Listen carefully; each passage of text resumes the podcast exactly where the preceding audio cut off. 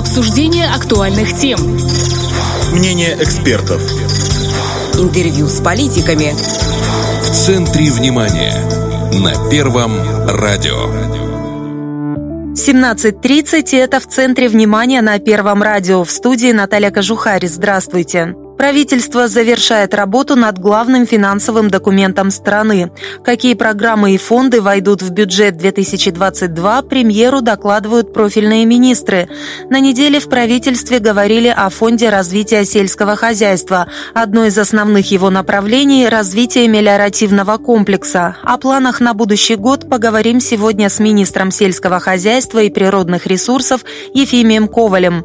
Прямо сейчас он на телефонной связи. Ефим Михайлович, здравствуйте. Здравствуйте. Долгие годы мелиоративный комплекс страны деградировал. Вот к началу 2017 года к чему мы пришли в этом направлении? Сколько земель было под орошением? Ну вот э, если брать э, то, что было еще в советское время, это было под орошением 93 108 гектаров земли за новейшую историю, когда была создана Приднестровская Молдавская Республика, с каждым годом площадь орошаемых земель уменьшалась по различным причинам. Не было возможности платить за воду, одно другое, повышались тарифы, и сельскохозяйственные организации, крестьянско-фермерские хозяйства, которые организовывались, э, выращивали сельскохозяйственную продукцию без орошения. В 2017 году, оценив всю ситуацию по тарифной политике, по занятости людей, которые работают в мелиоративном комплексе, а также получение стабильного гарантированного урожая и обеспечение продовольственной безопасности нашей республики, было принято решение постепенно обращать внимание на то, чтобы стимулировать наших сельскохозяйственных товаропроизводителей в том, чтобы они поливали землю. И скажу, что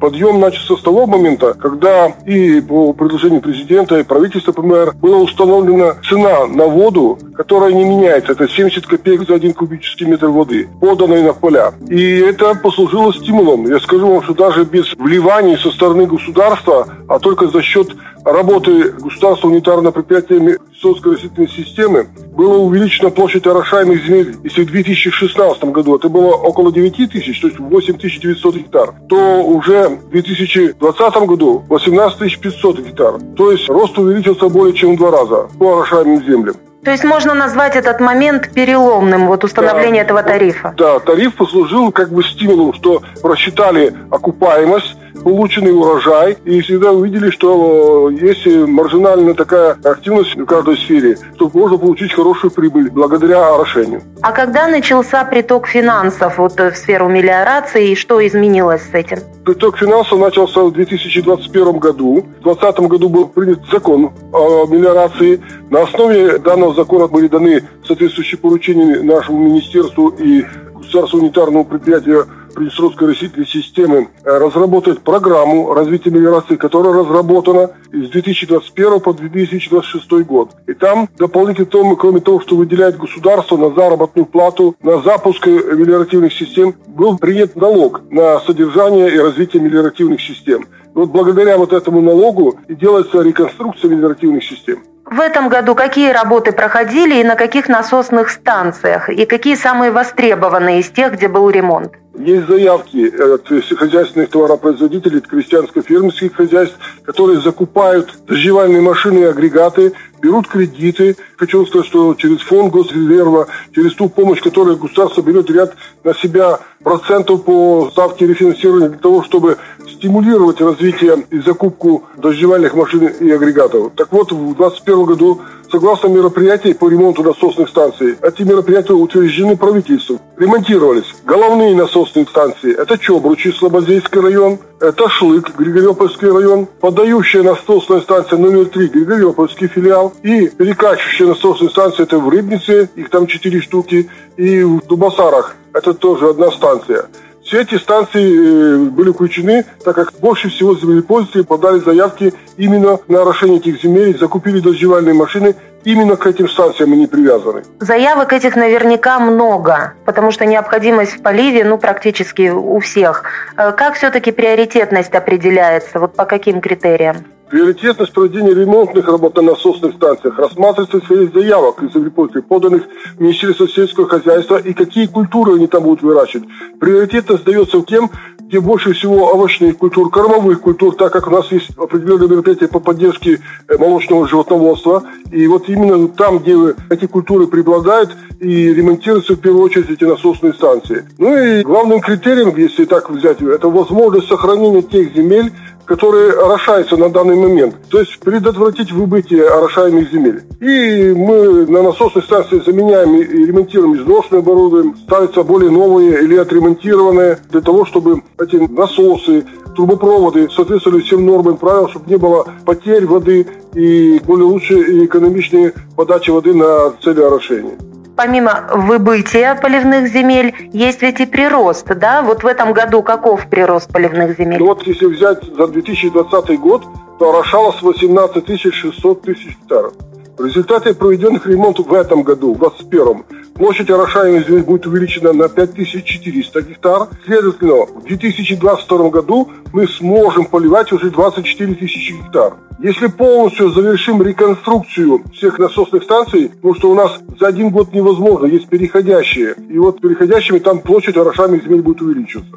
В планах на 2022 год в каких районах больше всего работ пройдет и какие это работы? Больше всего работ проведет на следующих насосных станциях. Это в Слободейском районе, Григорьопольском, Дубосарском и Рыбницком. И есть такая головная насосная станция «Бычок». Это замена напорного трубопровода, там нужно полностью поменять. Продолжение работ на головной насосной станции Чобручи. Это продолжение монтажа напорного трубопровода. Это продолжение работ на головной насосной станции, замена всасывающих трубопроводов агрегатов второй очереди. И в Рыбницком районе на пяти насосных станциях это ремонт кровли, окон, оборудования, электрического оборудования. То, что необходимо сделать для того, чтобы там было комфортно работать нашим специалистам, которые работают на насосных станциях. То есть вводятся и новые объекты, и переходящие да, работы да. продолжаются. Вот если мы это сделаем в 2022 году, то площадь орошаемых земель уже на 23 год составит 30 тысяч. То есть за два года, за два года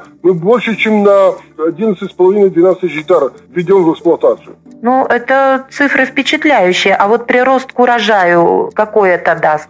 Для того, чтобы понимали, если без полива урожайность в пределах зерновых культур 3-3,5 тонны с гектара, а при поливе это уже от 5 до 7 тонн с гектара по отдельным культурам. 30-50% это спокойно увеличится урожай благодаря орошению. По кормовым культурам можно составлять себе оборот, делать промежуточные посевы, после этого повторные посевы, то есть собирать по 2-3 урожая в год. То, что и делается сейчас на поливе, там, где есть по Рыбницкому району и по Слободейскому району, минимум два урожая получается с одного поля на орошении. То есть можно сказать, что это такой хороший шаг на пути к продовольственной безопасности нашей страны? Да, один из самых важных. Все помнят 2020 год, какой урон он нанес сельскому хозяйству и сколько переживаний он э, создал. Так вот, э, полив это гарантия в том, чтобы такие, если получаются такие годы, что мы гарантийно были обеспечены всеми э, продуктами питания, которые необходимы населению Приднестровской Молдавской Республики.